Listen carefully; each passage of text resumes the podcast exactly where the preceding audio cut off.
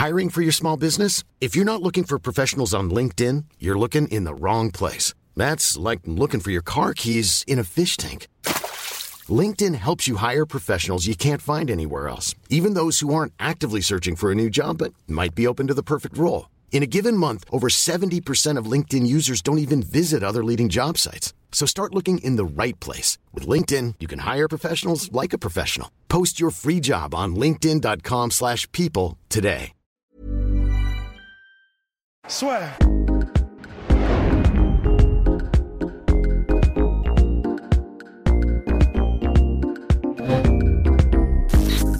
Bonjour à toutes et à tous et bienvenue dans le podcast La Sœur. Aujourd'hui, connexion Californie-France avec Thomas Diagne pour nous parler de sa carrière, de ce qu'il fait actuellement, parce qu'on a reçu plusieurs messages, dont un dernièrement qui nous a dit il faut interviewer Thomas, parce que c'est un combattant et c'est aussi un coach. Alors raconte-nous ton quotidien quand même.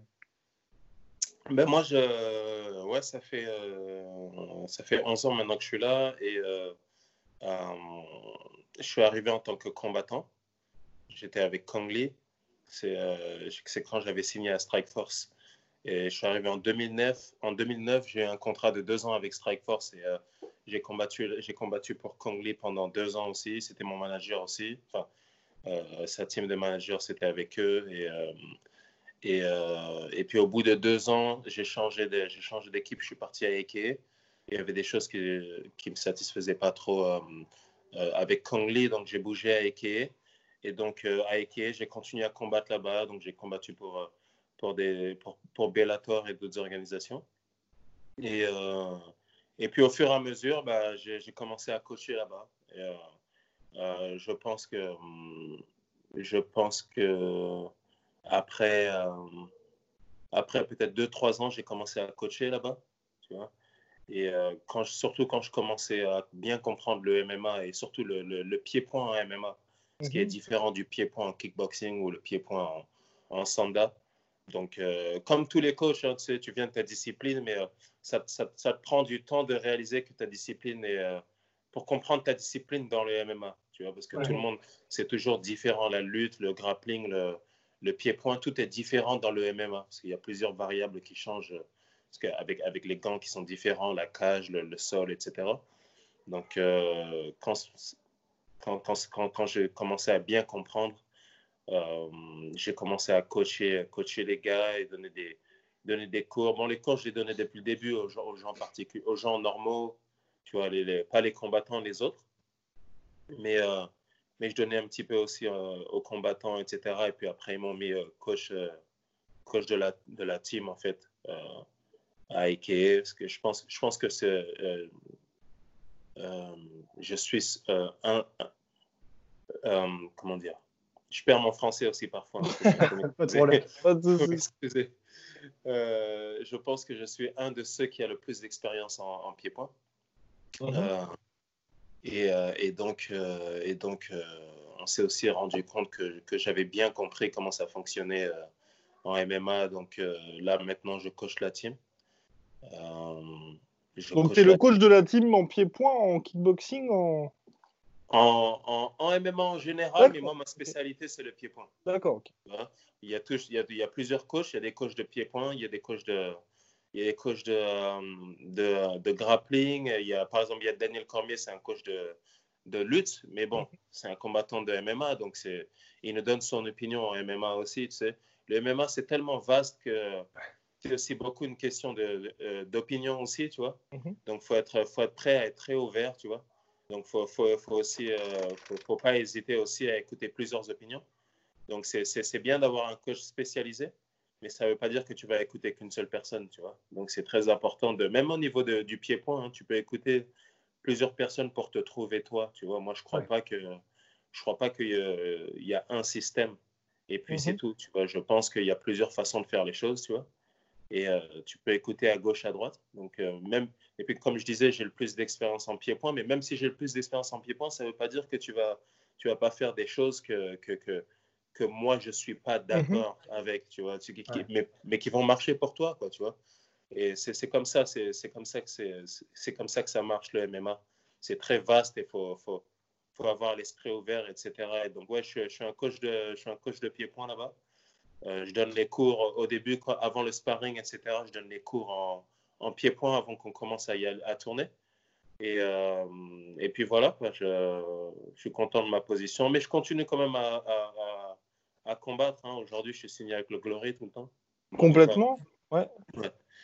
Jusqu'à ce que ça, ça, reprenne, quoi. Et puis, donc, je, je, donne les cours en MMA, mais je m'entraîne toujours même en MMA, je m'entraîne toujours. Et puis en kickboxing, euh, je m'entraîne beaucoup plus en kickboxing ces temps-ci. Et puis euh, avec la team de kickboxing, parce qu'il y a une, petite, une team kickboxing aussi. Et, euh, et, puis, et puis voilà, quoi. Tout, tout, tout, va bien. On avance, on avance tranquillement. Et donc, c'est toi qui coaches en fait et les pros et les amateurs à tu, tu coaches tout le monde du coup je coach, tout, je coach tout le monde et je fais, je fais l'entraînement de la team. Hmm. en, pied-point et je fais l'entraînement de je fais l'entraînement particulier de ceux qui veulent ceux qui veulent me euh, m'engager comme euh, mhm. pour, pour, leur camp d'entraînement. Ouais. Euh, je m'entraîne avec eux directement. Et puis trois fois par semaine, je donne les cours en pied-point à la team professionnelle et à la team, surtout à la team pro en fait, parce qu'il y a une petite team amateur en fait.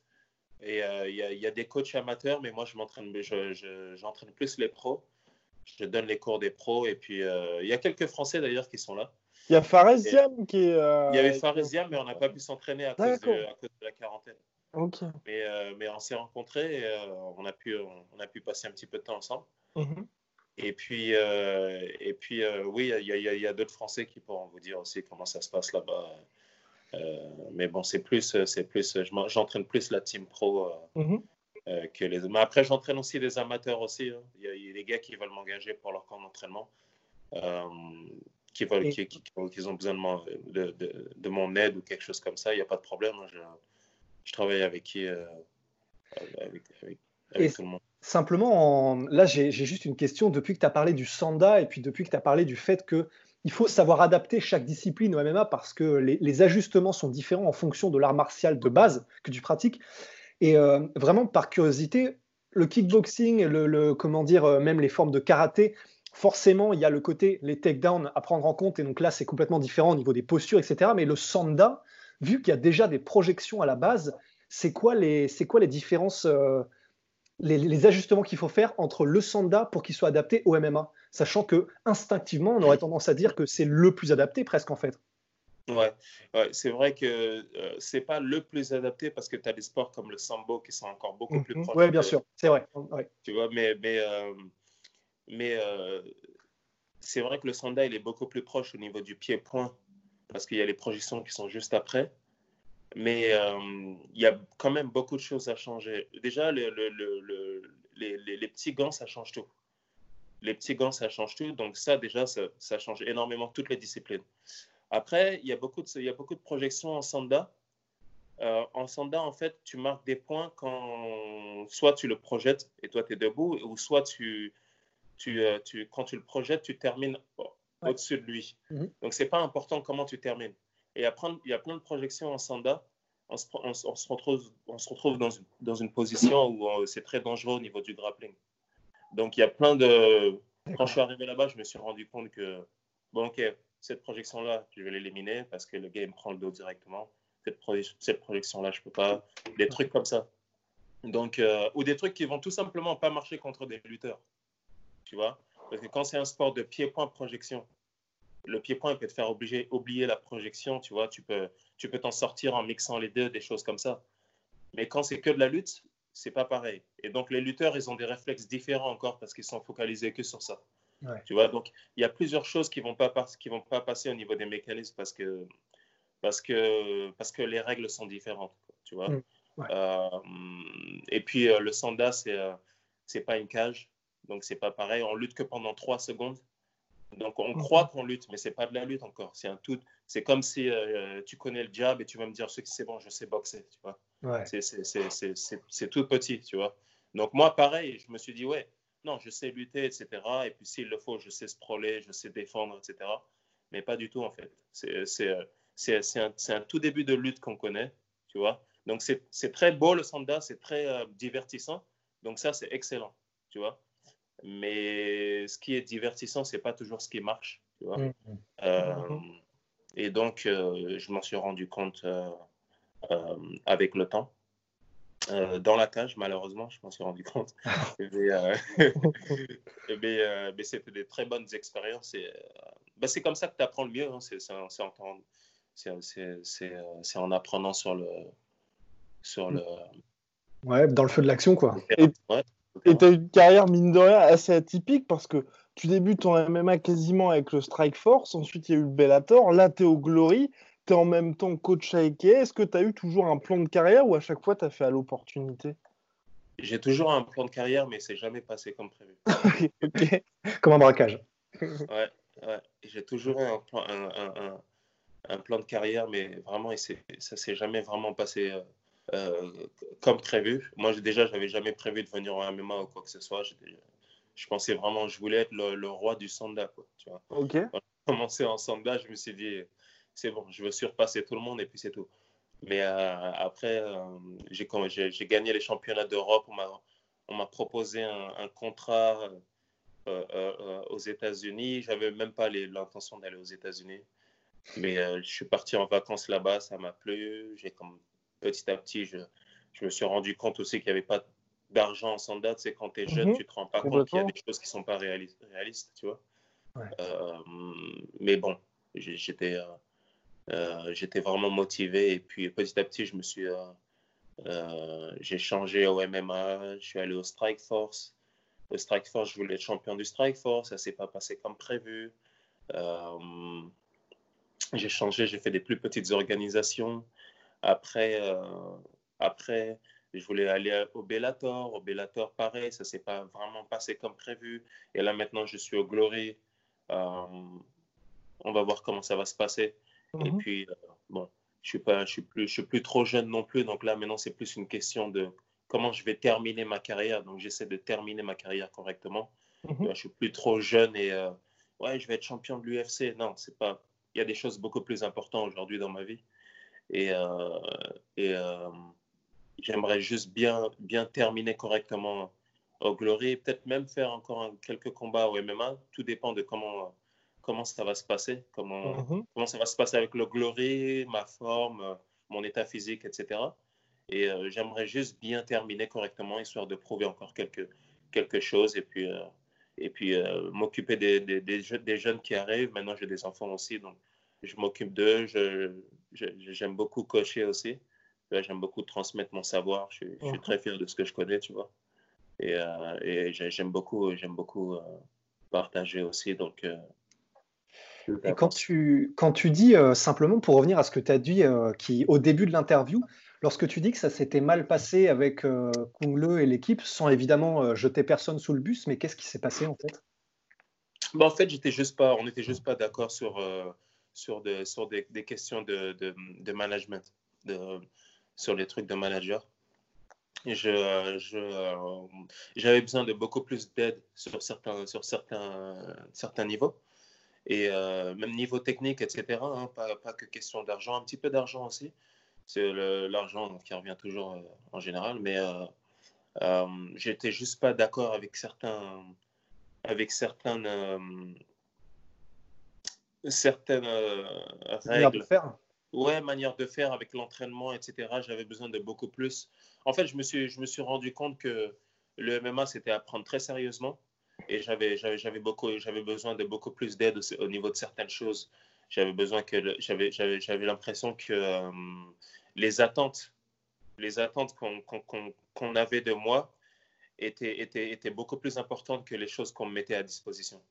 Euh, ou, même que les choses que j'avais l'impression que j'avais il fallait pas que j'attende que, que, les choses me viennent à disposition. Il fallait il fallait que j'aille chercher les choses.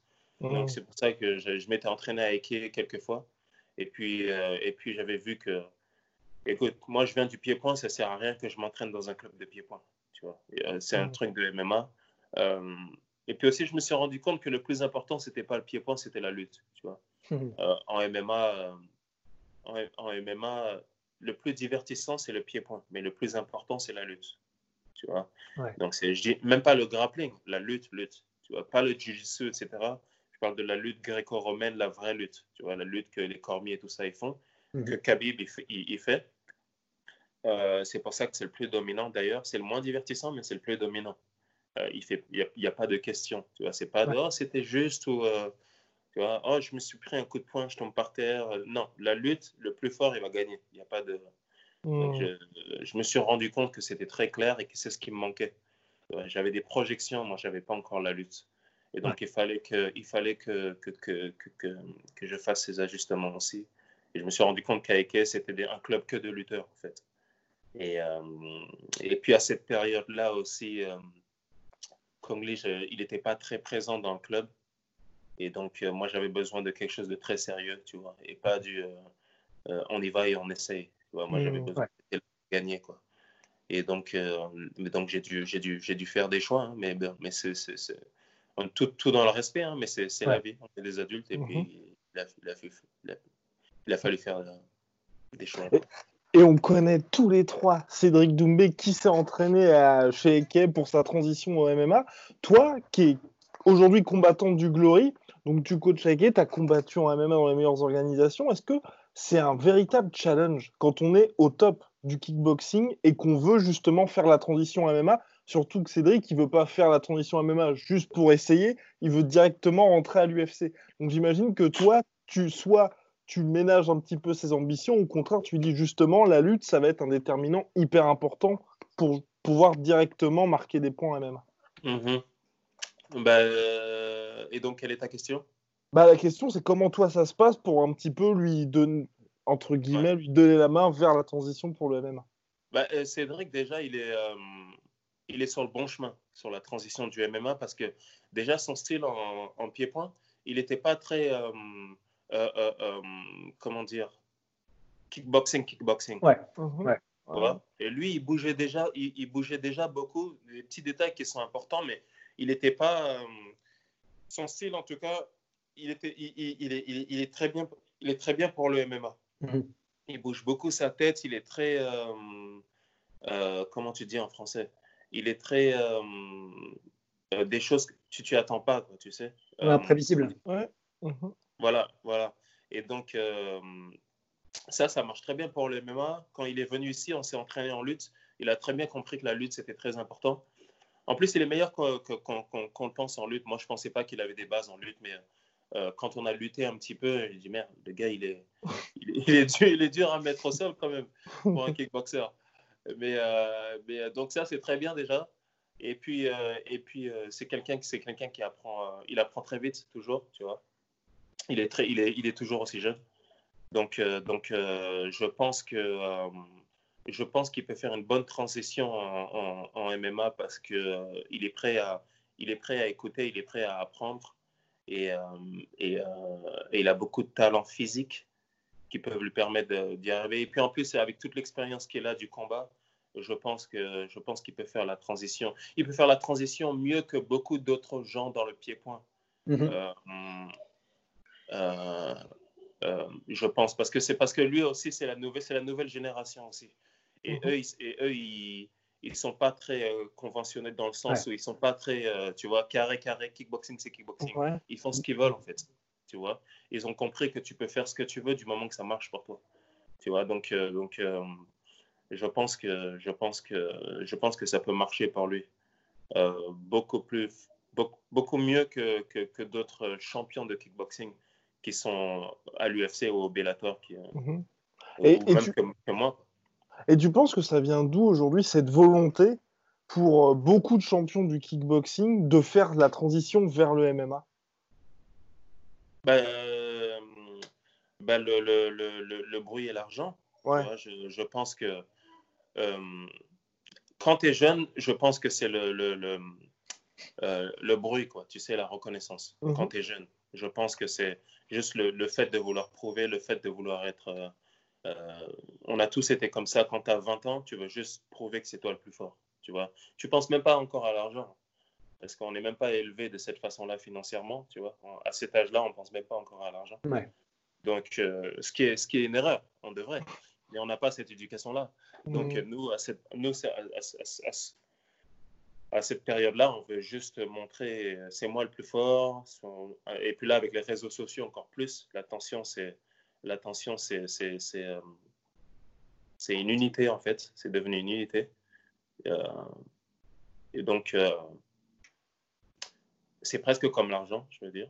Mhm. Et, euh, et donc euh, maintenant, euh, le fait de prouver, prouver, euh, prouver qu'on est le plus fort et prouver que euh, faire beaucoup de bruit, je pense que c'est la raison numéro un quand on est jeune. Mhm. Et puis après vient l'argent. En MMA, on fait beaucoup plus d'argent que, que, que les autres sports de combat, bien sûr, except- excepté la, la boxe qui fait beaucoup Ouais. plus encore. Mais, euh, mais euh, les, les tops du MMA, en fait, pas en MMA en général, mais les tops du MMA, Ouais. euh, ils font beaucoup, ils font beaucoup d'argent et ils arrivent à faire des millions maintenant. Donc, donc je pense que, en tout cas pour un adulte, moi, moi, pour un adulte, je pense que la raison numéro un, c'est l'argent. Pas la raison, mais je pense que c'est notre, c'est une grosse motivation pour, euh, c'est ce qu'on négociera le mieux, quoi. C'est pas la raison parce qu'on vient, on fait Ouais. ça parce que c'est notre amour du combat, mais euh, ce sera le plus important après, ce sera l'argent. Ouais. Euh, quand, quand tu as une famille et des enfants, tout ça, c'est même plus très important. tout ça. Ouais. Là, maintenant, on est là pour travailler. et mon- comme c'est ce c'est ce qu'on sait faire, donc on le fait. Mais, Mhm. euh, mais euh, c'est très important de, de négocier la- l'argent correctement. Sinon, ça n'a aucun sens. Mm. Donc, AKA, où tu es, c'est euh, vraiment. c'est- Il y a énormément de fantasmes au autour de ce gym. Pour toi, Ouais. t'expliques ça comment Le fait qu'aujourd'hui, AKA, enfin, puis même depuis plusieurs années, il y ait tant de champions. C'est quoi? C'est le fait que les gars arrivent déjà, je vais un petit peu, un petit peu piquer, mais arrivent déjà en étant très bons, ou au contraire, quand ils viennent chez AKA, il y a une espèce d'émulation qui fait qu'ils deviennent encore meilleurs. Bah, aujourd'hui, aujourd'hui, les gens, ils arrivent à Eke, ils sont déjà très bons aujourd'hui. Parce que maintenant, le Eke, c'est un vrai sport et que maintenant, les gens, ils ont une expérience en, en, en, en MMA, je veux dire. Le, le MMA, c'est un vrai sport. Mhm. Et, euh, et euh, les gens, ils arrivent déjà avec leur expérience de d'autres d'autres pays ou quoi que ce soit, tu vois.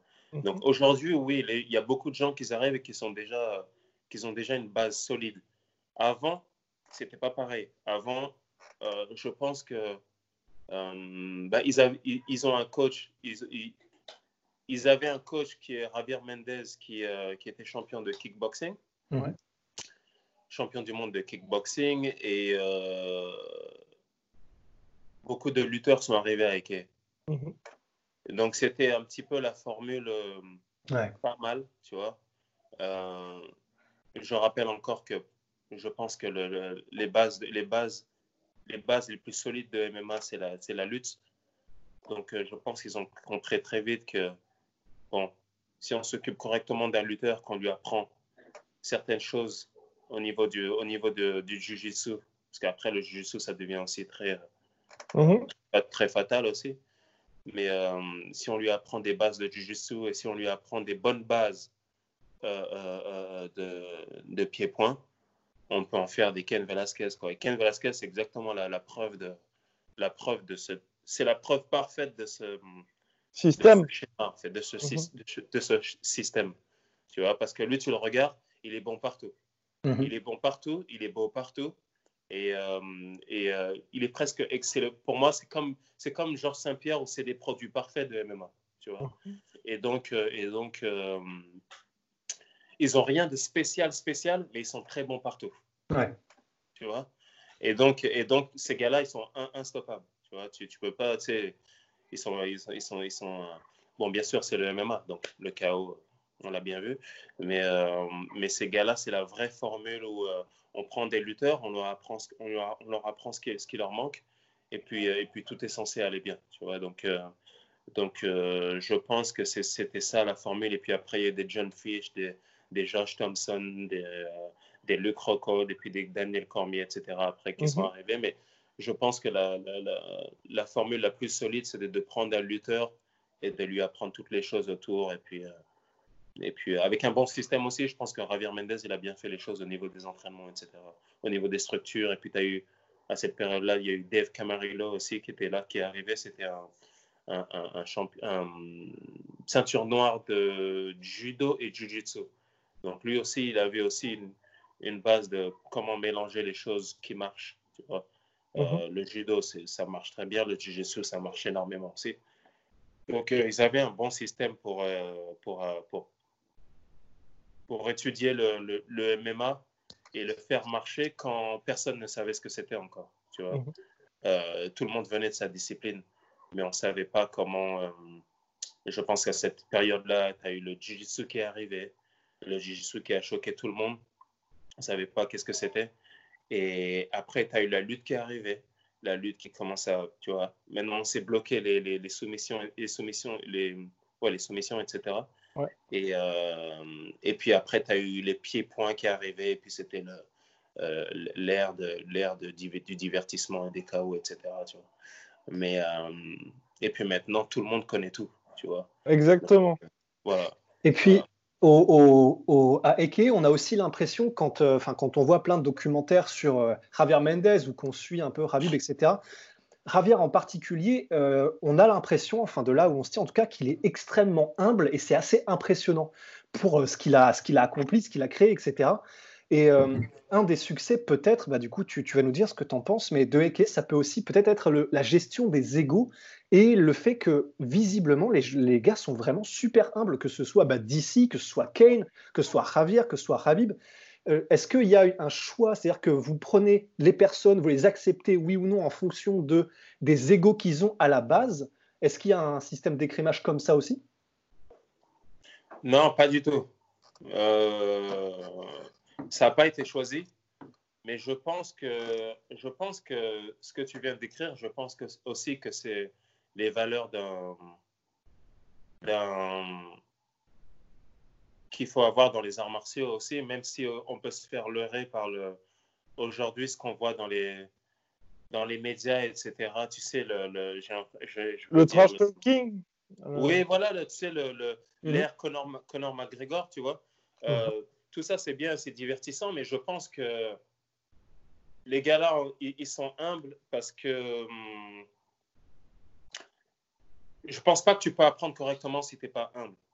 Tu vois, ton esprit ne sera, pas sera pas assez ouvert et je pense que hum, il y aura une limite à ton apprentissage. Tu vois, il y aura une limite à ce que tu peux apprendre.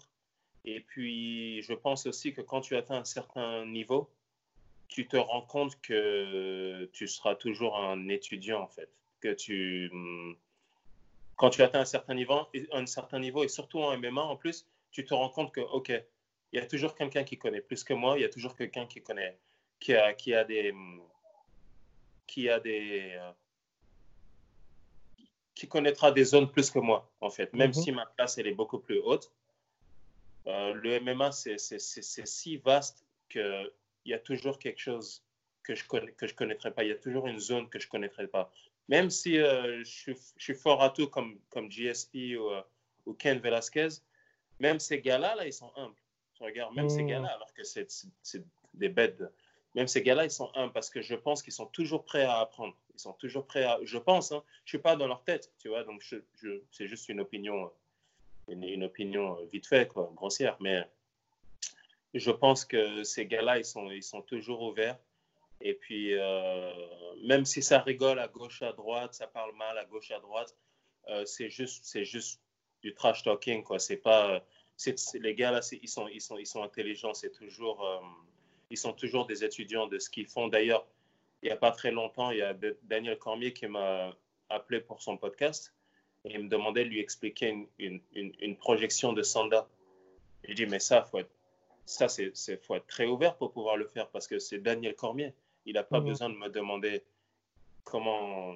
Mais en fait, il voulait juste savoir comment je pense d'une perspective, d'une perspective de Sanda. Comment je pense. Tu mmh. vois, alors que euh, il y aurait beaucoup de gens qui se seraient dit non, moi je suis un lutteur. Je n'ai mmh. pas besoin de demander de conseils à quelqu'un qui fait du Sanda. C'est ouf quand même. Voilà. Et donc là, euh, je pense qu'on verra l'épisode dans pas longtemps. Et il me demandait, parce qu'il décrivait, une, il, y a une, il y a une championne de Sanda qui, euh, qui est à l'UFC, la championne chinoise. Là. Ouais, les Ang. Oui, oui. Voilà. Et donc, il faisait une description et puis il me disait Est-ce que tu peux m'expliquer comment, comment tu penses en Sanda? Pourquoi tu attrapes la jambe, etc. Ok. Et moi, ça m'a fait plaisir sur le coup. Je lui ai rien dit, mais je ne l'ai pas dit, mais ça m'a fait plaisir sur le coup. Que, après, je réalisé, je me suis dit Mais il faut, faut, faut, vraiment, faut vraiment euh, tu vois. Euh, je suis content d'avoir des gars comme ça autour de moi parce qu'il y a beaucoup de gens. L'humain en général, euh, il n'a il a pas, il a pas, les, il a pas les couilles de faire ça, tu vois. Ouais. Les... Ouais. Alors, si, je, si, je peux, si je peux parler comme ça. Ah, mais complètement, mais complètement. Les anglicismes sont permis aussi. ok, ok. euh, euh, ouais, en général, les gens, ils n'ont pas les couilles de, de, de, de, faire ça. Tu vois, moi aussi, j'avais une période où j'étais jeune, où j'avais pas non plus les couilles de demander des, des, des conseils à n'importe qui, tu vois. Mm. Ça, c'est un manque de, mature, de maturité. Et donc, euh, j'ai trouvé ça très sympa qu'un gars comme lui me demande euh, qu'est-ce que je pense. Et puis après, tu te rends compte, c'est pas, c'est pas qu'il pense que je suis meilleur que, que lui à, à ça. C'est mm. juste pour avoir mon opinion de ma perspective. Ouais. Et ça, il faut être très mature pour pouvoir le faire, de te rendre compte que, OK, chaque humain a une perspective différente et donc je peux apprendre de tout le monde, tu vois, et ça, c'est très important. Et je pense que, pour revenir à ta question, je pense que ces gars-là, ils sont humbles parce que, euh, ben déjà, ils n'ont rien à prouver, à part les mal, parce ouais. que tout est fait dans leur action. Mm -hmm. et, euh, et puis, euh, et puis après, c'est aussi une question d'intégrité dans, dans, je sais pas, je sais même pas si on dit intégrité en français. Si, si, ouais. si, si, eh, si. Ouais, dans le, dans le sens où, dans le sens où il y en a qui sont, il y en a qui sont capables de sacrifier leur image pour pouvoir faire plus d'argent. -hmm. Et il y en a qui décident de pas le faire. Et je pense que ces gars-là, ils ont décidé de pas, de pas, de pas faire trop les clowns ou trop les guignols, tu vois, juste pour plus d'argent. Euh, je critique pas ce que les autres font mais euh, c'est toi qui décides quel, quel, sacrifice tu vas faire pour faire plus d'argent ou pas. Et je pense que Khabib et Cormier ou, euh, ou tous les mecs avec la plupart de ces mecs-là, euh, ils n'ont ils ont pas été prêts à sacrifier leur image pour pouvoir faire plus d'argent. Parce que tout le monde peut le faire, hein. tout le monde peut parler mal ou, ou quoi que ce soit. Mais ça dépend des sacrifices que ça dépend des sacrifices que tu veux faire. Tu vois, c'est pas c'est pas tout le monde qui est, euh, qui est capable de le faire ou qui sait le faire correctement aussi, tu vois. Il mm -hmm. euh, y a des gars qui le font très bien, tu vois. Euh, Conor McGregor, il le fait très bien. Il y avait Shael Sonnen qui le faisait très bien. On parlait de Cédric Doumbé. Cédric Doumbé, il le fait très bien, tu vois. Complètement. Euh, c'est pas tout le monde qui le comprend.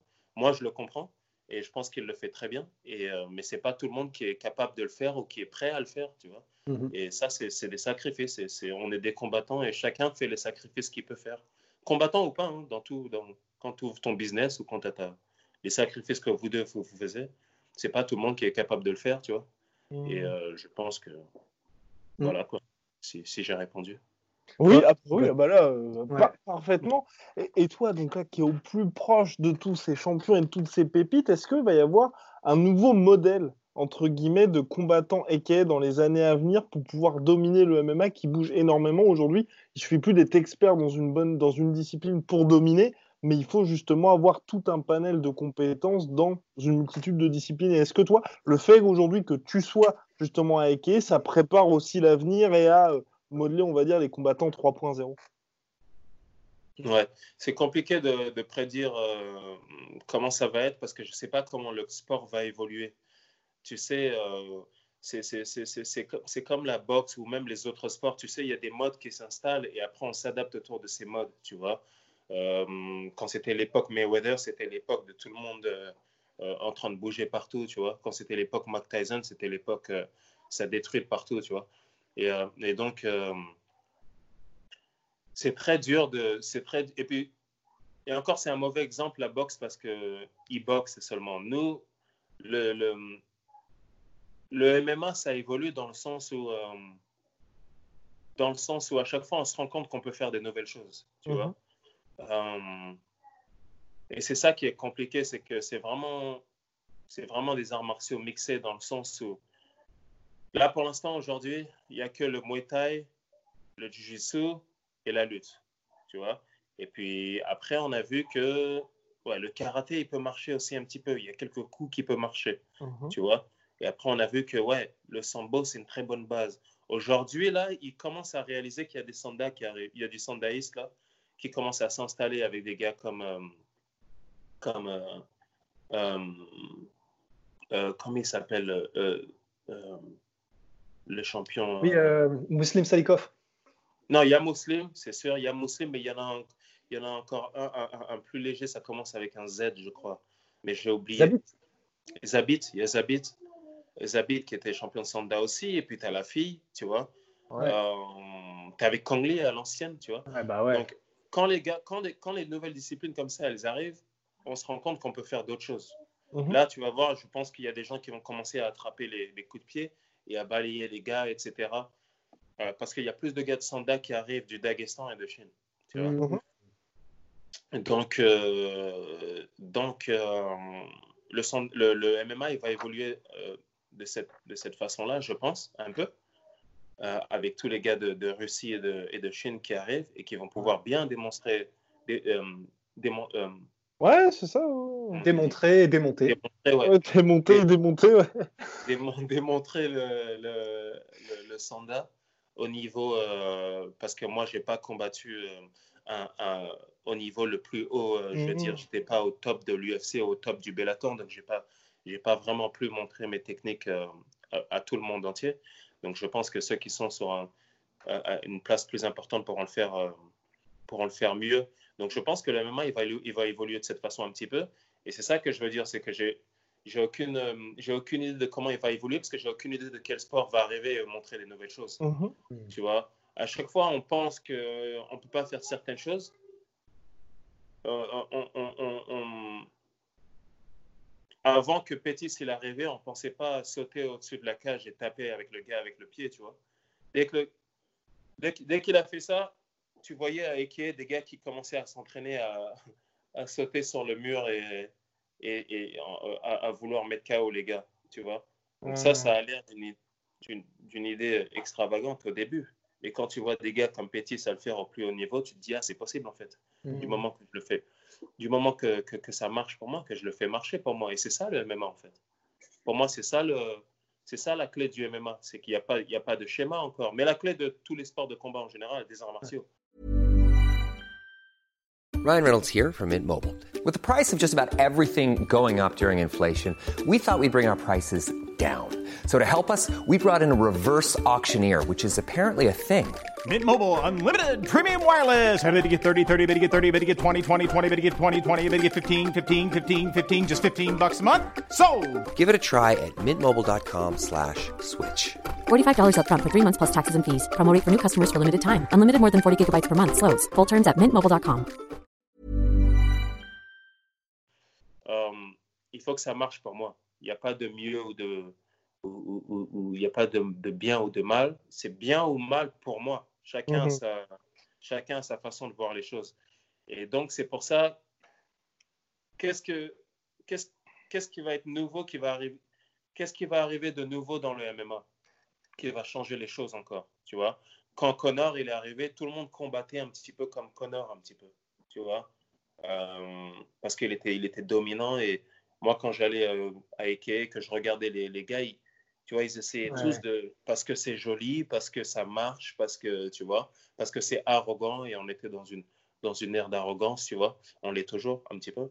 Et, euh, et donc, c'était, c'est, et donc c'est, c'est, c'est pour ça, c'est très dur parce que je ne sais pas qui est le prochain qui va arriver, qui va, qui va amener sa sauce encore. Et donc, les petits, ils vont, ils vont kiffer et puis ils vont, ils vont, ils vont, ils vont, ils vont, euh, ils vont copier ça et puis ça va devenir. euh, Donc, c'est très dur pour moi de dire euh, comment ça va évoluer pour répondre à ta question. Mais je pense que- que... ce sera toujours les mêmes, les mêmes bases. hein. Ouais. Je pense que ce sera toujours les mêmes bases parce que euh, les règles sont faites autour du fait que la lutte est, la- est- est dominante. Tu vois, quand tu combats au sol, c'est la lutte qui gagne, c'est la personne qui est en haut qui est en train de gagner. Même si en jiu-jitsu, ce n'est pas le cas. Mais en lutte, Mhm. c'est la personne qui est en haut qui est en train de gagner. Quand tu, quand tu fais de la lutte contre la cage, euh, c'est la personne qui est contre la cage qui est en train de perdre. tu vois. Donc, les règles sont toujours faites autour de la lutte. Tu vois. Donc, euh, je pense qu'il y a des choses qui ne vont pas changer parce que, parce que les règles ne vont pas changer, à Bien moins sûr. que les règles changent, que certaines règles changent. Ça va peut-être évoluer autour de ces règles-là, mais c'est la règle qui fait le style. C'est la Mhm. règle qui fait le style. Donc, euh, il y a des choses qui ne vont pas changer. Et quand tu, oh, vu que tu es entraîneur et que clairement, du coup, tu passes énormément de temps à, décortiquer les styles, à décortiquer ce qui pourrait marcher pour les uns, pour les autres, l'évolution du sport, etc. Est-ce que tu regardes aussi ce qui se fait ailleurs? Parce qu'on est en train de parler de l'évolution du sport. Et clairement, un truc qui est en train de marcher de ouf en ce moment, c'est ce que ce qu'ils font à City Kickboxing en Nouvelle-Zélande, euh, avec Adesanya, Volkanovski, avec euh, Dan Hooker, avec énormément de feintes, euh, énormément de fausses pistes, de pièges, etc. Est-ce que toi, en tant qu'entraîneur et en tant qu'entraîneur de la team euh, AEKE, qui est quand même une des meilleures du monde, tu regardes ce qu'ils font et tu t'en inspires énormément aussi et tu regardes ce qui se fait ailleurs?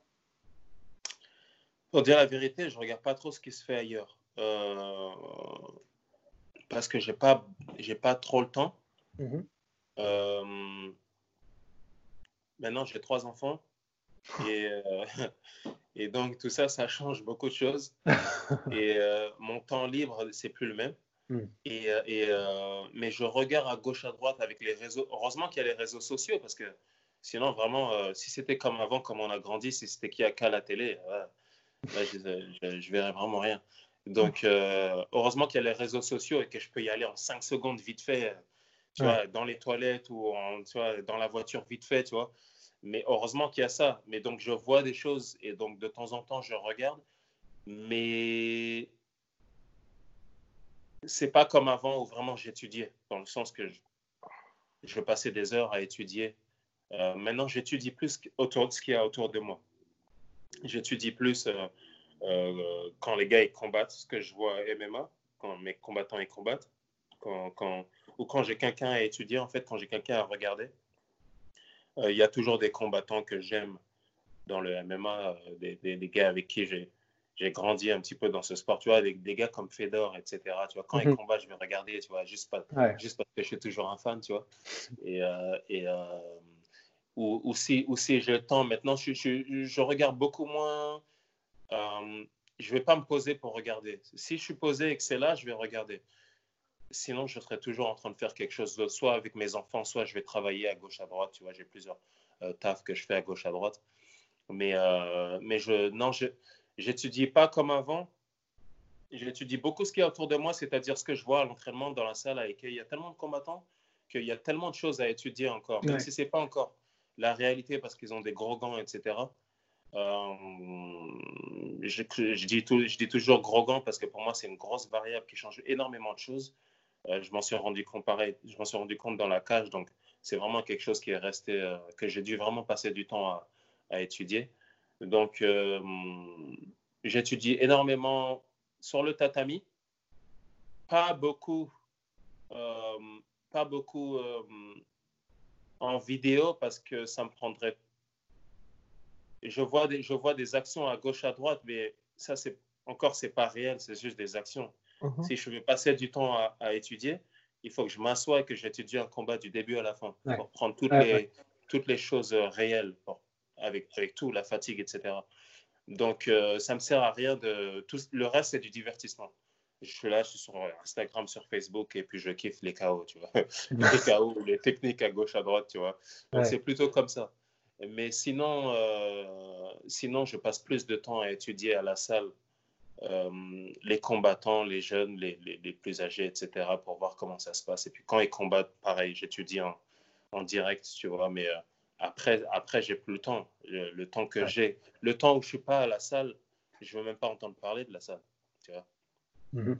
C'est, ça, fait, ça fait plus de 20 ans que je suis dans les sports de combat. Quand je fais pas de combat, je veux même pas entendre parler de combat. Tu vois, je, je veux faire d'autres choses. J'ai des enfants maintenant, donc ça, c'est même plus très important tout ça. C'est, c'est Mm. juste quelque chose que j'ai une expertise dans ça. Ouais. Donc c'est pour ça que je le fais toujours et puis c'est ma passion. Mais quand tu as trois enfants, tu te rends compte qu'il y a beaucoup de choses qui sont pas très importantes. En fait. Oh là là. Oh, c'est, magnifique. Alors, malheureusement, donc, il est 10h46. T'es hors de la salle. On continue de t'embêter avec le MMA. Et... Ah non, non, non, t'inquiète pas. Y a... Mais en plus, avec la quarantaine, ça fait du bien de parler un Oui. petit peu. parce que ça fait du bien de parler un petit peu de combat parce que là, c'est la femme et les enfants. Il y en a, y a, y a personne qui me comprend ici.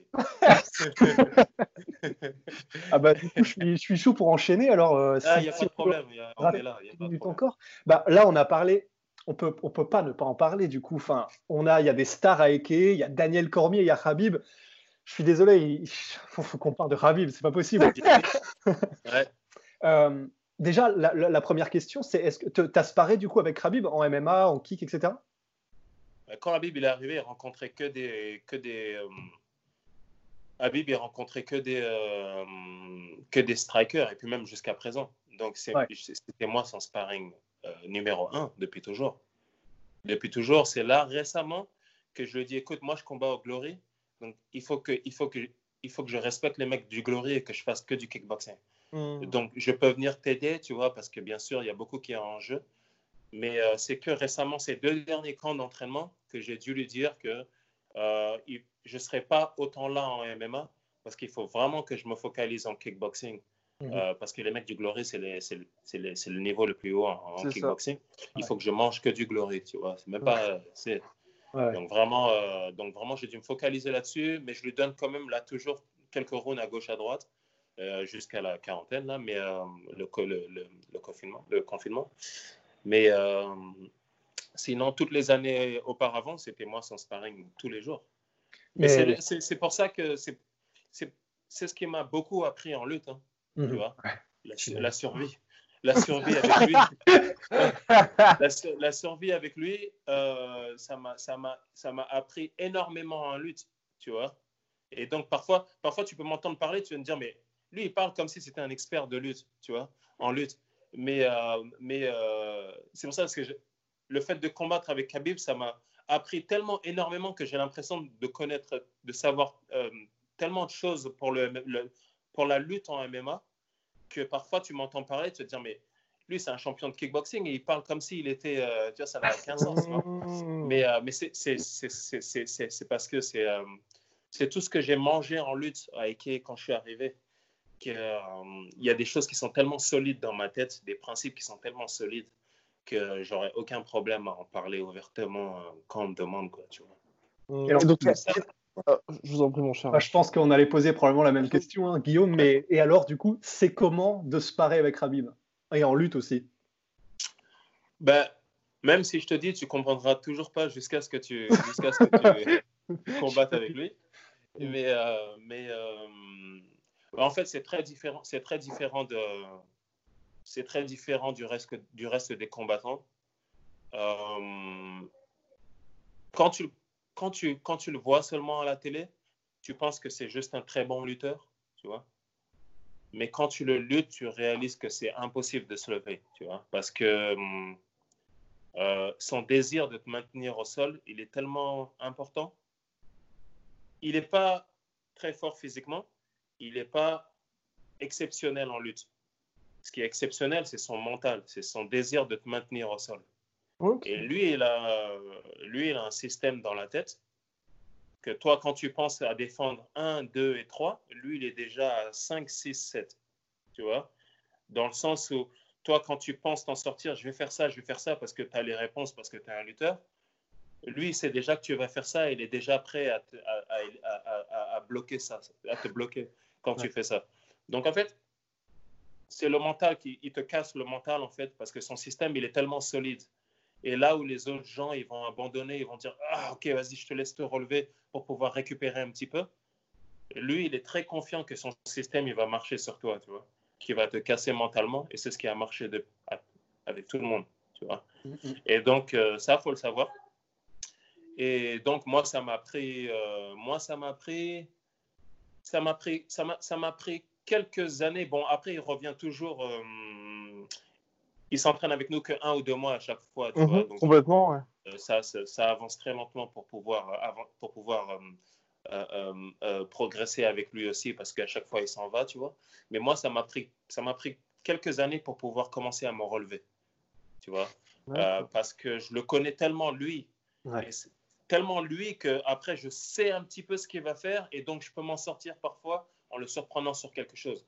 Euh, sans gagner le round, hein, mais bon, pouvoir se relever avec lui, c'est quelque chose de. ben, on l'a vu, c'est quelque chose de presque Exceptionnel, ouais. d'exceptionnel. Donc moi, ça m'a pris quelques années pour pouvoir me relever.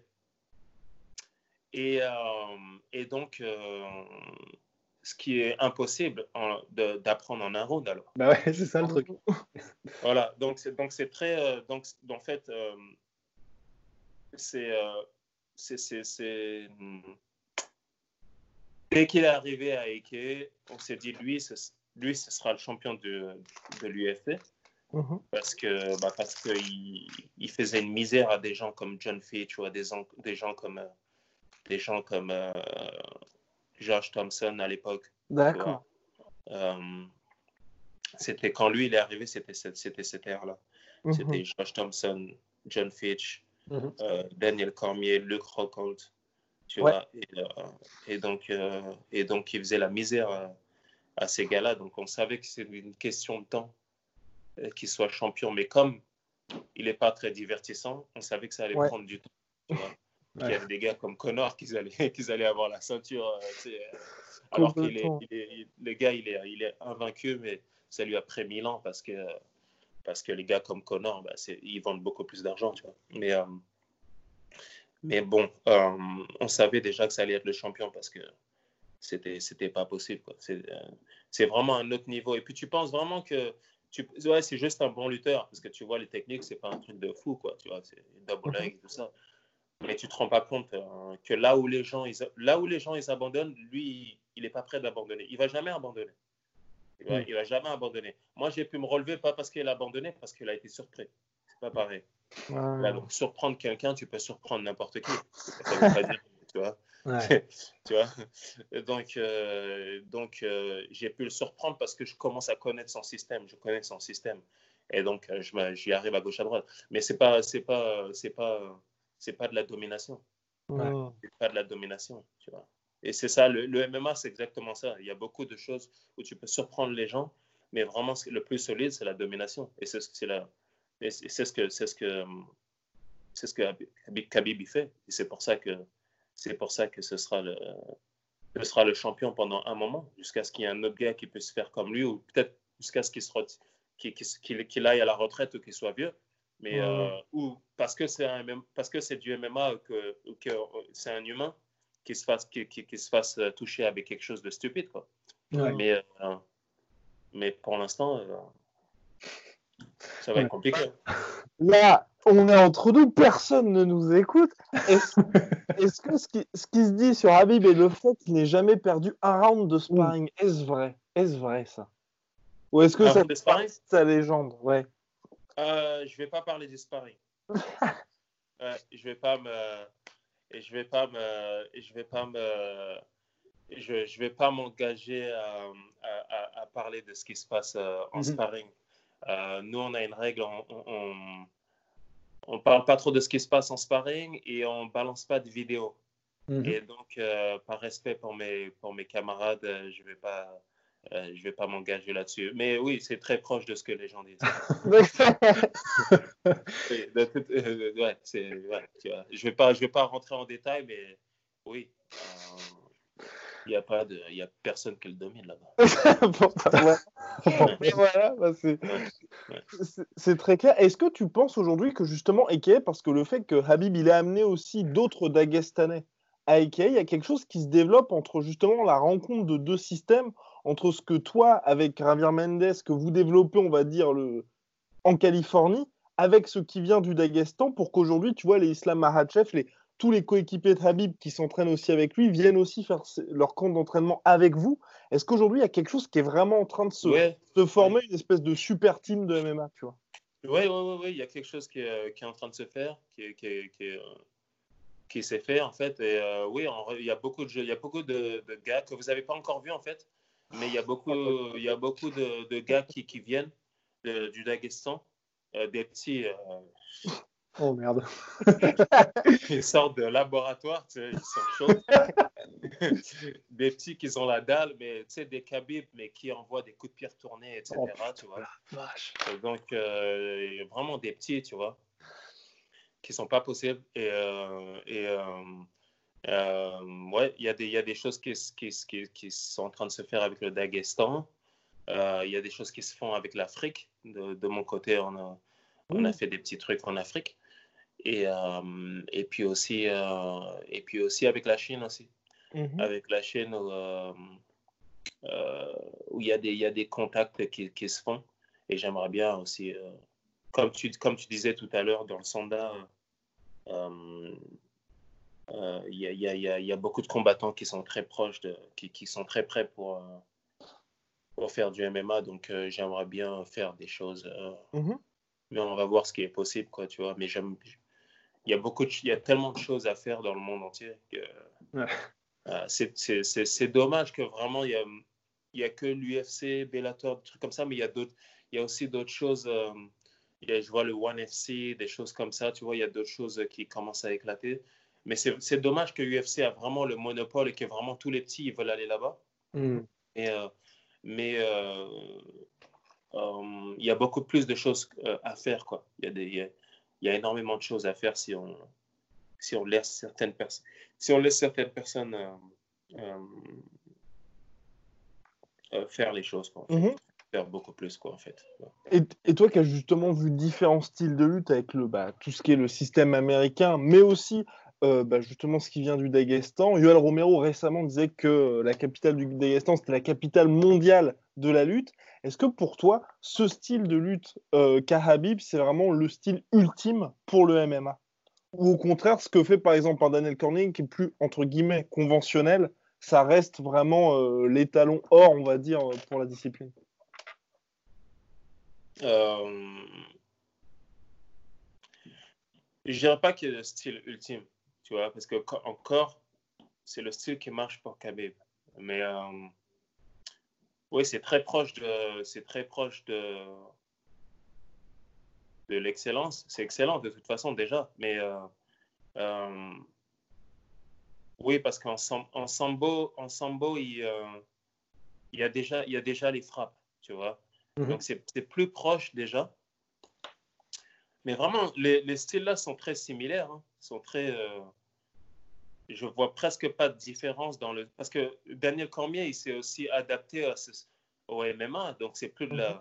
C'est plus de la gréco-romaine ou du freestyle qu'il fait là-bas, c'est aussi du. Lui aussi, il s'est inspiré de Khabib et Khabib s'est inspiré de DC, tu vois. Euh, nous, quand on est à l'entraînement, tu vois les deux qu'ils échangent des choses. Même pendant qu'ils donnent les cours, ils, ils, disent Ok, on va plus faire ça parce que ça, ça, ah, on, en discute. À cette période-là, tu vois, on, se met d'accord sur des choses. Donc, euh, euh, donc euh, je dirais pas qu'il y a un style ultime. Un style ultime, je pense que euh, Khabib, pareil, Khabib, il est toujours dans la recherche parce qu'il n'est pas, il est pas fou. Il sait, il sait qu'il y a des gens qui, qui l'étudient à longueur de journée. Donc lui aussi, son style, il va évoluer aussi. Donc c'est très dur de dire que, qu'il, a, qu'il a le style ultime ou, ou, que ce soit Daniel Cormier. Moi, j'ai vu plusieurs styles, c'est vrai. Et j'ai aussi vu la lutte du Sénégal, tu vois. Ouais. Euh, euh, euh, la, lutte, la lutte sénégalaise. Et ils ont peut-être des styles différents dans les habits ou dans les, tu vois, dans les coutumes, les traditions ou la façon dont ils bougent, etc. Mais quand c'est l'heure de faire du combat, ils bougent tous de la même façon. Mm-hmm. Tu vois, c'est comme, tu vois, il y a peut-être des styles différents en arts martiaux. Mais quand on fait la bagarre, on fait la bagarre. on, est très, on se ressemble, tu vois, on se ressemble. Et donc, euh, tous ces styles-là, c'est peut-être des styles différents, on commence différemment. Mais quand ils, quand ils, euh, quand ils, quand ils se rencontrent, ils sont obligés de s'adapter aux règles. Et, mhm. donc, et donc, ils bougent de la même façon après. Donc, même, même Ken Velasquez, on est parti au Sénégal avec Ken Velasquez euh, il, y a, quelques années. Oui, il y a des vidéos qui ont été faites. ouais. ouais. Et quand, et quand, quand, quand, quand il faisait des techniques sur la plage avec les lutteurs, il disait, mais ça, c'est exactement la même chose qu'on faisait, euh, mm. qu'on fait en, mais sur du sable, donc beaucoup plus dur. Mm. donc, euh, mais il disait, ouais, c'est exactement la même chose. Les trucs qui, manquent, qui me montrent, nous, on appelle ça comme ça, nous, on appelle ça comme ça. Je fais, ouais, je, vois, je le vois, tu vois. Et euh, même moi, quand j'étais petit, je ne calculais pas la, lutte sénégalaise, tu vois. Mais là, en connaissant la lutte, et je reviens au Sénégal et je vois ça, tu vois, c'est exactement la même. Mm. Mais les règles sont un tout petit peu différentes parce qu'ils ont des habits qu'on peut attraper. Donc, il y a des techniques qui sont différentes. Il y a le sable, tu ne peux pas exploser de la même façon, tu vois. Donc, tu vois, c'est les règles qui font le style. C'est ce que je disais tout à l'heure, c'est les règles qui fait le, mm-hmm. la règle qui fait le, style. Donc, euh, non, je pense que, je pense que il n'y a pas, il a pas de, il a pas de, il a pas de meilleur style. Je pense que euh, Khabib, là où il est en avant, c'est qu'il a trouvé ce qui marche pour lui et il l'a fait marcher et ça marche. Mhm. Tu vois? Et comme il est toujours jeune et que c'est toujours un étudiant du sport, il va, il va continuer à évoluer. tu vois? Enfin, il a, il a, bien intérêt parce que tout le monde, tout le monde l'étudie, tu vois? Et que c'est un être humain. Tu l'étudies, tu peux. Il y a des failles. C'est tu vois. Il y a, il y a du bien. Mais moi, quand je disais ça, c'était ah oui, pour toi, ce serait effectivement l'âge, dans le sens où je disais c'était un peu le quelque chose d'ultime, c'est que tu vois Daniel Cormier, c'est les dernières années, on voit qu'il garde la lutte, tu vois, dans un coin sa poche, mais ça le dérange pas, tu vois. Par exemple, contre Volcanos de Mire, il reste debout jusqu'à ce que ça soit un petit peu compliqué. Là, il dit OK, je vais le mettre au sol et on sait ce que ça donne. Derek Lewis, c'est pareil. Il est debout au début, il se fait toucher une fois, il fait bon, bah OK, maintenant, je vais le mettre au sol, je vais finir le combat. Et contre Stipe Miocic, tu vois, le premier combat, il le met KO. Et le deuxième, bah, il le dominait jusqu'à un certain point, mais il le dominait debout. Alors que mhm. c'était quand même un Golden Glove Stipe Miocic, on sait tout ce qu'il a fait en boxe. Donc tu te dis quand même, tu as une différence entre Habib où on sait, à chaque combat, tu sais exactement ce qu'il va faire. Cormier, tu as différents Cormier qui arrivent en fonction de l'adversaire. Euh, donc, je ne sais pas ce qui, est, ce, qui est, ce qui est dans leur tête, tu vois, mais je ne je suis, je suis pas sûr. Quelle est la raison Mhm. mais euh, je peux te donner mon opinion. Oui, ah oui bah, bien sûr, bah, euh, c'est pour ça. oui. Euh, moi, moi je, je, je, pense que c'est toujours plus facile de faire du pied-point déjà. Mhm. D'accord. le pied-point, c'est le plus facile. Donc, je, moi, je pense, je ne sais pas si c'est comme ça pour Daniel Cormier ou pas, mais je le vois beaucoup en, en tant, en tant qu'observateur et en tant que observateur de ce sport et étudiant, toujours pareil, euh, je vois beaucoup de lutteurs, c'est des lutteurs, et quand ils commencent à connaître le pied-point, ils veulent plus trop lutter, pour plusieurs raisons. Parce que déjà, c'est le plus rapide pour terminer le combat. Mm-hmm. C'est le plus divertissant. Donc ça, c'est normal, on est des êtres humains. Ça, ça, nous, ça, nous, ça, nous, tire toujours, on veut, on veut, on veut, on veut montrer, on veut le chaos, on veut montrer que, tu vois, on peut le mettre KO, etc., tu vois. Et c'est aussi, c'est le plus facile. Si je peux terminer, euh, si je peux terminer un gars en touchant rapidement à la mâchoire, tu vois, euh, je vais pas me prendre la tête à, aller lutter, etc. Et je pense que c'est pour ça aussi que, euh, mais c'est aussi pour ça qu'il y a des gens comme Khabib qui domine autant le, la cage parce qu'ils ne se leurrent pas avec ça et ils vont mmh, tout de suite à la lutte. Tu vois? Mmh. Donc après, c'est, je dis pas qu'il y, y, a un truc qui est mieux que l'autre. Ouais, mais c'est intéressant. Dans le sens où c'est un risque que Khabib, il n'est pas prêt à prendre. Lui, il va gagner parce que c'est le plus fort. Tu vois? Et je pense qu'il y en a d'autres qui risquent de rester sur leurs jambes et de soit divertir ou soit finir le combat vite. Parce que c'est la seule, c'est les seules raisons pour lesquelles tu, voudrais rester sur tes, sur, tes pattes. C'est de soit mettre un KO ou soit montrer ce que tu sais faire. Parce que mm. sol, c'est pas très divertissant à moins que tu fasses une soumission. Tu vois, mais euh, en général, euh, et encore même les soumissions, c'est pour les gens qui s'y connaissent. Moi, ma femme, tu, euh, tu, lui montres une soumission, toutes les soumissions, c'est la même chose pour elle, tu vois. donc, donc euh, vraiment, ce qui est divertissement, c'est ce qui est divertissant, c'est debout. Donc, je pense que pour ces deux raisons-là, c'est pour ça qu'un lutteur, il, il, il, reste, il, reste, il, resterait sur ses, sur ses, sur ses, sur ses jambes. Donc, euh, donc euh, voilà, moi je, moi, je pense que la plupart, la plupart du temps, la plupart des cas, c'est pour ça que les lutteurs, ils ne vont pas tout de suite à la lutte parce qu'ils se disent, je vais voir comment c'est debout. Mm-hmm. Si c'est trop chaud, je peux toujours chuter. Tu vois, parce que même moi, il y, a eu des, situations où je commençais à me faire toucher et je savais que j'étais un meilleur lutteur. Et pour pouvoir récupérer, boum, je vais en pied-point, je l'amène au sol. Boum, boum, boum. Mon dernier combat, ce que j'ai fait. Alors que le gars, c'était un, un, ceinture noire de Jiu-Jitsu. Et moi, c'était moi le champion du monde de pied-point ou quoi que, ce, soit. Mais pourtant, c'est moi qui ai chuté. Parce qu'à ce moment-là, il fallait, il fallait que je le fasse ou que j'ai senti qu'il fallait que je le fasse parce que euh, je m'étais fait toucher ou je ne me rappelle plus, je crois que j'étais fatigué ou je ne me rappelle plus. il fallait que je voulais me reposer un petit peu sur lui, tu vois. Et mhm. donc, euh, et donc, euh, et donc, je pense qu'il y a beaucoup de lutteurs qui sont pris dans ce, dans ce truc-là où ils essayent ou sinon, tout simplement, parfois, ils ont juste la flemme d'aller chuter. Quoi. Il y en a mhm. plusieurs qui ont la flemme de, de, de, rentrer, de rentrer en projection parce que c'est du travail. Après. Ouais, ça coûte énergiquement. C'est du travail et aujourd'hui, il y a beaucoup de gens qui savent stopper tout ça. Mm. vois Aujourd'hui, il y a des gens comme moi qui n'ont pas un background de, de, lutte, mais qui savent se relever, qui savent bloquer. Donc, les lutteurs, euh, c'est le pire qui peut t'arriver, que tu donnes toute ton énergie sur, sur une projection et le gars, il se relève normal, tu vois. euh, c'est vraiment, ça, ça, te décourage, tu vois. Donc, moi, pour cette, pour cette raison-là, je pense que parfois ils sont hésitants à aller tout de suite à la lutte. Mais c'est pour ça qu'au début, je, te, je, vous disais que Habib, c'est son désir de, c'est son désir de faire ça.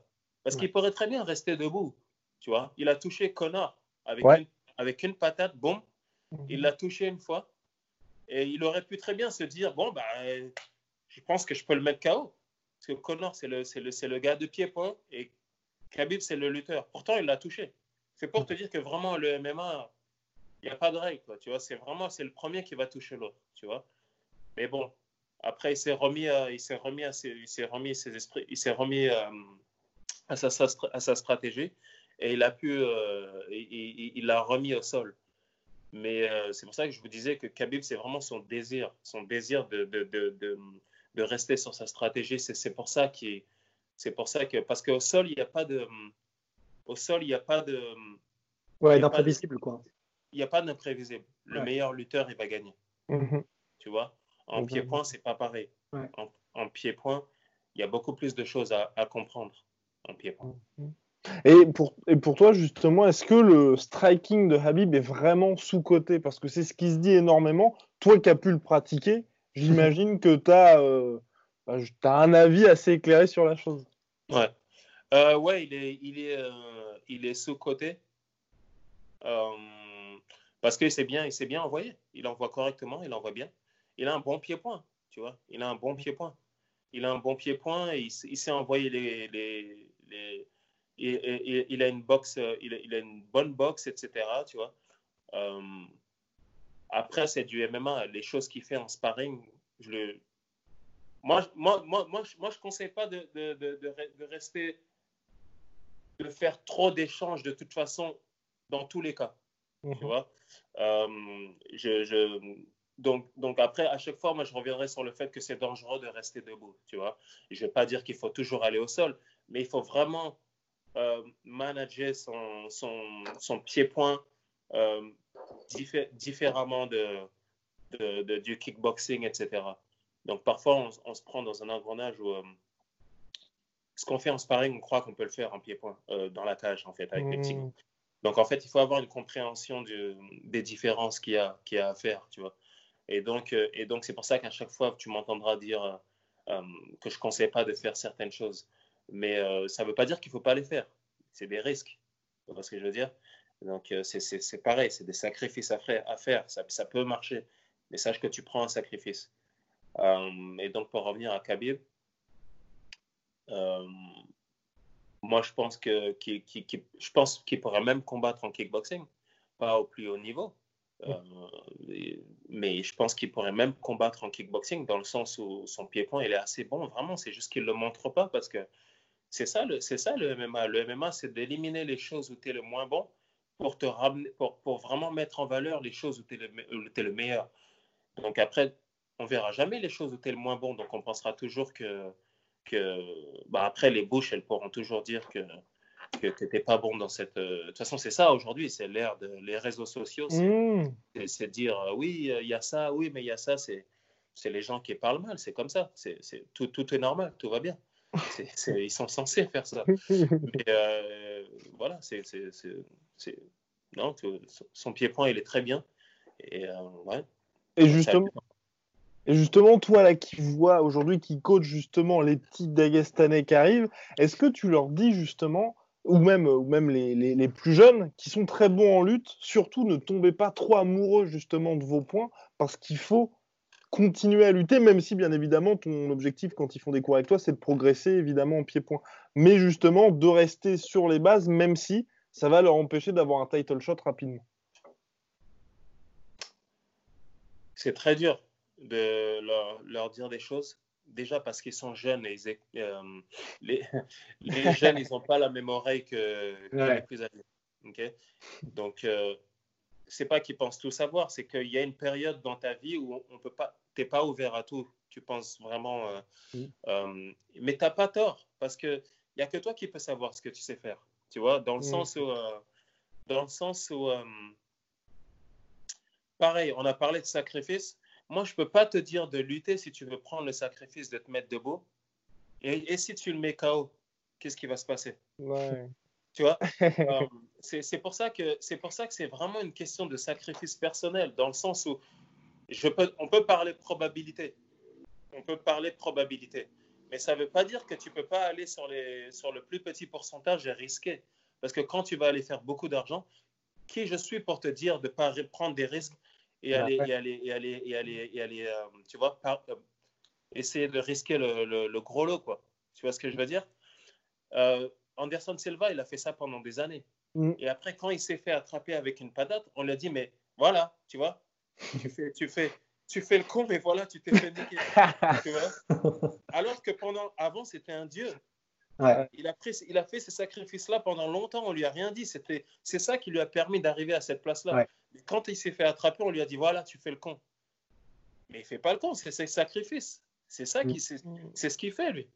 Il, a- il avait ses mains en bas, il a fait ça pendant des années. Ouais. C'est ça qui lui a permis d'être un dieu du, euh, tu vois. Mais quand il s'est fait attraper, là maintenant, on retourne sa veste et on dit ouais. Tu vois. Donc c'est très dur de dire à à un jeune Mm. ne fais pas ça. Par contre, on peut lui dire sache que si tu fais ça, il y a ça Ouais. qui peut y arriver. Mm. Tu vois, et, tu vois euh, lui dire que bon, si, regarde, il y a Khabib, c'est l'exemple de ne pas prendre de risques. Et tu as Anderson Silva, c'est l'exemple de prendre des risques. Tu fais comme tu veux, on va voir ce qui marche. Mm. Tu vois Euh, Si, si tu es meilleur à ça, moi, en tant que coach, je vais te dire fais ça. Mm. Mais si tu décides de ne pas le faire, il y a des limites à ça. Et je vais devoir t'écouter et on va voir si tu y arrives. Mm. Tu vois? Il y a des choses aussi. il y a- C'est pour ça le MMA, c'est très compliqué. Et moi aussi, je fais partie, de, de- je fais partie de, des coachs. Euh, je ne vais pas t'imposer quelque chose. Tu vois? Je vais juste te donner ma meilleure opinion. Tu vois? Et euh, ça ne veut pas dire que c'est la meilleure opinion. Je vais te donner mon opinion. Je pense que tu n'as pas besoin de faire ce que Thomas il a fait. Tu vois Moi, je vais te montrer ce qui marche pour Thomas. Ça ne veut pas dire que Mm. tu vois, euh, ça ne veut pas dire que vous habitez à Paris, vous? Oui, complètement. Oui. Voilà, donc tu peux aller, euh, tu peux aller, euh, tu peux prendre le périph ou tu peux prendre euh, l'intérieur. Mais on va, on- on- tu vois, donc moi je suis pas, je suis pas du style à dire non, c'est le périph et puis c'est tout, c'est le plus Mhm. rapide et puis c'est tout. Je suis pas du style à dire ça du tout, tu vois. Je peux dire, tu fais comme tu veux, tu vois. Si tu as un scooter ou si tu prends Uber, ça dépend. Voilà, mais je peux te dire, je peux te dire ce qui a marché pour moi, Ouais, ça c'est sûr ouais. que ça va marcher pour moi. Et Mhm. donc c'est très compliqué de, de dire, de, de dire, de dire, de dire euh, aux petits ce qu'il faut faire, Mm. parce que le MMA c'est un sport nouveau qui est toujours dans l'évolution. Mhm. Et donc nous les les coachs, on est toujours dans l'apprentissage aussi. Mhm. Tu vois Donc, ce serait, men- ce serait mentir aux, aux- aux- aux- aux- aux- aux- aux combattants de leur dire écoute, c'est comme ça et puis c'est tout. Parce qu'on n'a même pas la réponse. On est en train d'apprendre tout comme toi. Par contre, on peut travailler ensemble et donner notre avis pour essayer d'avoir la meilleure formule. Tu vois, Tu vois je pense. Ah oui. Voilà. Ouais. Par ma foi, je crois que c'est tout pour moi pour cette masterclass. Merci beaucoup, Thomas. Avec plaisir. Rust Ouais. aussi, c'est tout? C'est bon? Ah ouais, Ouais, vas-y. ouais, Eh bah, bon. Eh ben Merci à super. Bah, très bonne journée Thomas. Ouais, la merci beaucoup. j'espère. Et puis, Ouais. euh, Merci, Merci. beaucoup, la sueur, et puis euh, bon courage à vous. À bientôt. à bientôt. Bye bye. Swag.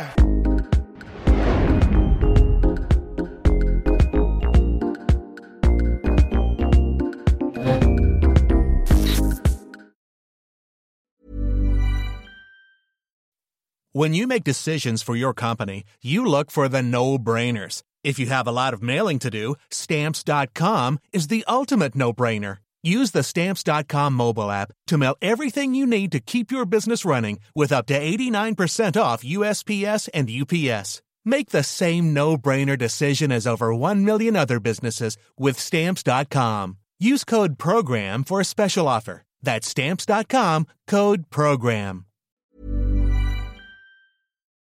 Et voilà, c'est la fin de votre épisode du podcast La Sueur. Si ça vous a plu, n'hésitez pas à nous mettre les 5 étoiles sur Apple Podcast ou sur Spotify. Vous pouvez aussi nous laisser un petit commentaire, ça nous aidera beaucoup.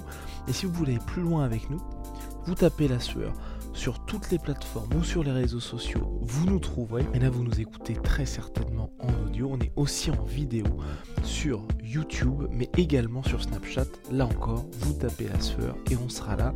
Merci de votre fidélité et à très vite pour de nouvelles aventures.